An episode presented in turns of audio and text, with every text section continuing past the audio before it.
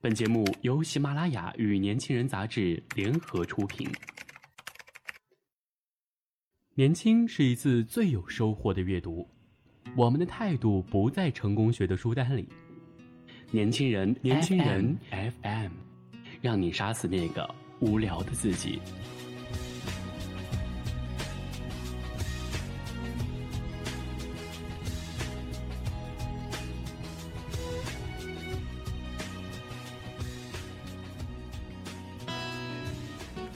小金八六年生人，已经三十来岁了，但是到目前为止，他仍然保持单身，而且从来就没有谈过恋爱。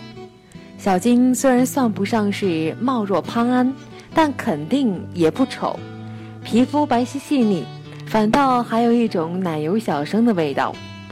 然而可惜就可惜在他天生长了个榆木脑袋，属于在感情上脑袋不太灵光的那种类型。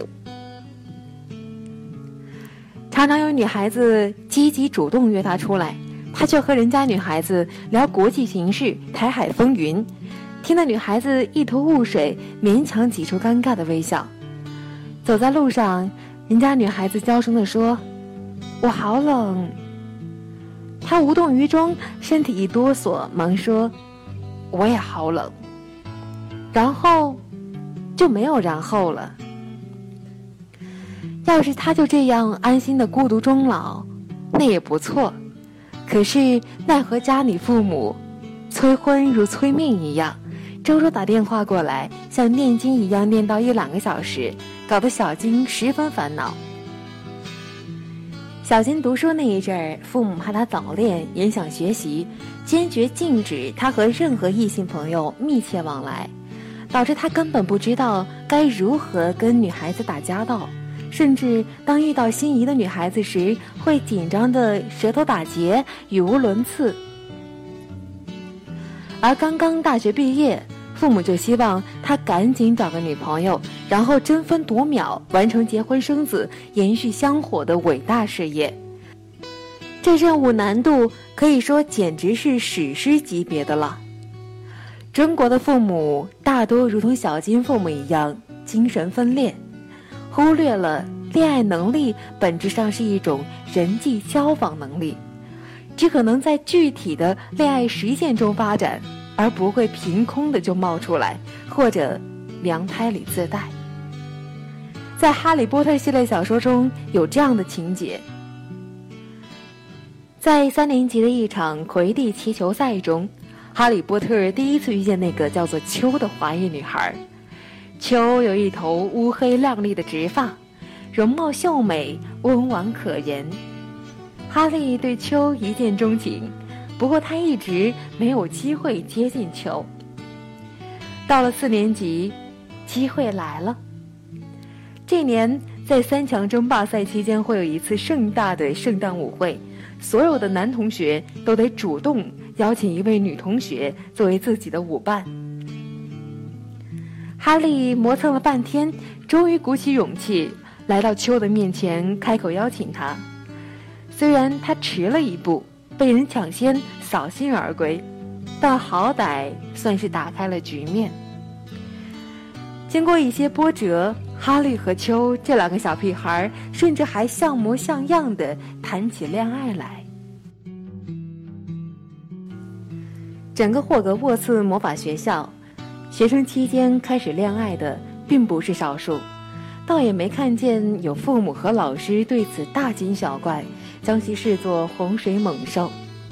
西方社会中不仅不存在早恋这种反人类的说法，父母在对待孩子与异性交往方面，要比中国父母开明得多。根据巴斯菲的网站的调查，百分之五十七的美国父母。认为孩子只要超过十六岁就可以独自出门约会了，甚至还有百分之四的父母觉得，要约会孩子超过十二岁就可以。要是家里孩子没有异性朋友，父母反而还担心的不得了，害怕孩子是不是心理上有啥毛病。西方的孩子在父母的眼皮底下练习恋爱。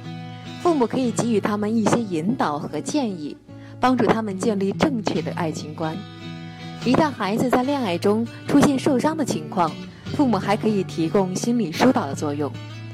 而许多中国父母，自己都是通过快速相亲配对成功，直接跳过了恋爱的阶段，开始了和伴侣凑合过日子的生活，结果缺乏恋爱技能和常识，更不用说提供给孩子啥有实际意义的指导了。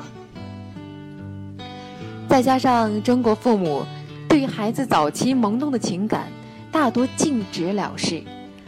于是，一些孩子只好把恋爱搞成地下工作。要是后来失恋受伤，必然不知道如何处理，闹出寻死觅活的事来也并不少见。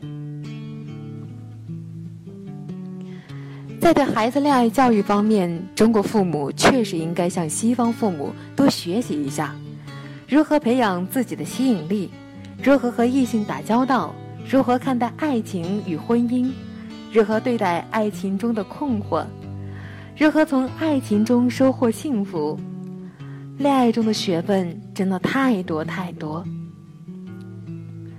把这些学问掌握了，孩子也就真的成熟蜕变了。无怪乎著名教育家苏霍姆林斯基认为，爱情问题是个性形成中的重大问题。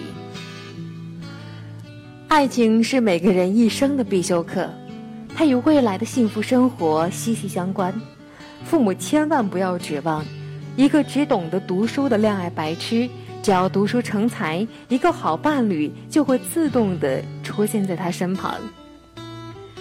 著名作家刘墉对于子女的恋爱教育则做得十分到位，而且颇费了些心思。当他听到有男生在追求十六岁的女儿时，他没有大发雷霆或大感紧张，反倒直接找到女儿，坦诚地聊起了这个话题。女儿说：“那不是追，那是想追。”刘墉继续问：“你想不想让他们追呢？你对他们有没有意思呢？”女儿回答说：“他们追他们的，我过我的，看看滑稽表演也不错。”听完女儿的话，刘墉告诉她，他是时候学会该如何应付这些示好的男生了。他建议女儿，如果对追求者没有兴趣，应该让他们及时止步，不要存心捉弄这些男孩，或者故意看他们的滑稽表演，否则他们可能到头来心中生怨，反倒让双方的关系变得尴尬。其实。好的恋爱教育，就是教给孩子获得幸福的方法，尽最大程度减少他们所受的伤害。授人以鱼，他人才能自己打鱼。教给孩子获得幸福的方法，孩子才能最终收获属于他自己的幸福。